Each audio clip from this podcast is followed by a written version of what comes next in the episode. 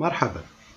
يقول بيركسون إن الشعور يتسع باتساع الحياة وإلى حد ما صرت أوافق هذا العبقري على هذه الفكرة بالذات بسبب تلك الرابطة التي تكونت بيني وبين توم حتى أنني راجعت علاقاتي بالكائنات الحية بشكل جاد جدا بعدما تعرفت على الرفيق توم الذي أعتبره صديقا وفيا ومخلصا بالغريزة والفطرة.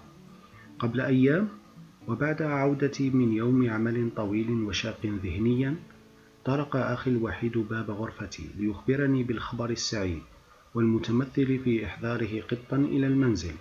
وراح يشرح لي كيف أنه ليس كبقية القطط كونه منحدر من إحدى السلالات الإنجليزية وكيف هو واسع الانتشار عند سكان بلاد فارس لأنها كانت مستعمرة بريطانية ذات يوم وما إلى ذلك من الحديث. الذي لم يثر انتباهي يومها كثيرا. فالفكرة التي كانت وقتئذ مستحوذة على عقلي هي أنني لا أحب الحيوانات على اختلاف فئاتها وهذا القط سيسبب لي الإزعاج أكثر من أي أمر آخر. بعد مدة قصيرة صرت ألاحظ بأن شرح أخي لوضعية قطه الجديد الذي أسماه بطوم تيمنا بطوم وجيري كان فعلا مطابقا للواقع.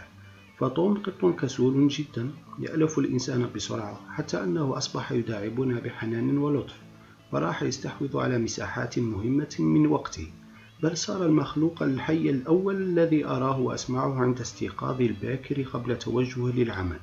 وراح يشاطر أخي غرفته مرقده وفي بعض الأحيان أكله ومستلزماته ويشاهد معهم مباريات كرة القدم وكأنه يفهم ما يدور في الملاعب الأوروبية. ويقوم بالكثير من التصرفات التي جعلتني أتساءل هل هناك مشاعر تربطنا بهذه الكائنات الحيوانية؟ يرى الطبيب الفرنسي المهتم بمسائل الطب العقلي هنري مؤلف كتاب الشعور لا كونسيونس في الصفحة رقم 12 بأن الحيوانات العليا التي ينظم حياتها المرتبطة بغيرها كما هو الشأن بالنسبة إلى حياتنا جهاز عصبي فإننا نسبب إليهم الشعور ونجعلهم كائنات مصاحبة لشعور ذاته. بقدر ما يتمثلون لنا هم أنفسهم مماثلين لنا عندما تقوم بيننا وبينهم تواصلات. إذا ما جعلتنا نتفاهم جمعت ما بيننا وجعلت بعضنا مثل بعض. بمعنى أن الصحبة هي التي التي جعلت ألفة بين طوم وبيني ممكنة وهي التي رفعت شعوري بالاشمئزاز من هذا الكائن الأجنبي بالنسبة إلي إلى درجة الرفقة فصار يرافق استيقاظي الباكر يوميا تقريبا حتى في صباح العطل نهاية الأسبوع بل إنه يزور غرفتي دوريا وينام على سريري الواسع أسبوعيا وفي الكثير من الأحيان يداعبنا بشكل غريب للغاية مما أدى إلى دخول حياتي كجزء ناظم زاد من حضوره المرح خلال أيامي. ليتحول إلى ملهم لي على فترات خلال كتاباتي للكثير من أعمالي الفكرية. يشرح هذا الطبيب الأوروبي فكرة تطور العواطف عند الحيوانات باتجاه الإنسان ليس بسبب حاجتها إلى من يحميها بطريقة غير مكلفة بالنسبة إليها تحديدا وإنما يتوغل في الشرح ليصل إلى مبدأ قدرة الحيوان على الاندماج مع الإنسان بقدر ما زاد هذا الأخير في اهتمامه به. فكرة الاهتمام قادتني إلى الفلسفة الإنجليزية المعاصرة التي تتأسس على ركيزة مفهوم الرعاية.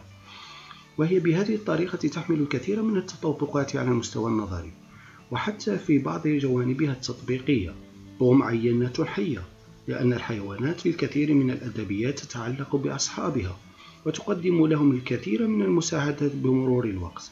بهذا أجد فكرة الألفة بين الحيوان والإنسان كما وردت عند هذا الطبيب الأوروبي تتطابق إلى حد كبير مع بيركسون. فكلما زاد اهتمام الإنسان بحيوانه زاد بالمقابل تعلق هذا الحيوان بصاحبه. لا أريد أن أتجه نحو شرح تلك الرابطة التي نشأت بين بعض زملاء الكتاب والقطط أو الكلاب على وجه التحديد أو أن أشير إلى تلك الرابطة القوية التي عاشت طويلا بين الفيلسوف الجزائري.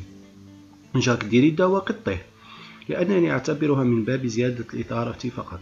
ولا ذلك الحب الذي يكنه الروائي الجزائري أمين الزاوي لفصيلة الحمير كما وضح ذلك على صفحات جريدة الحرية الناطقة بالفرنسية.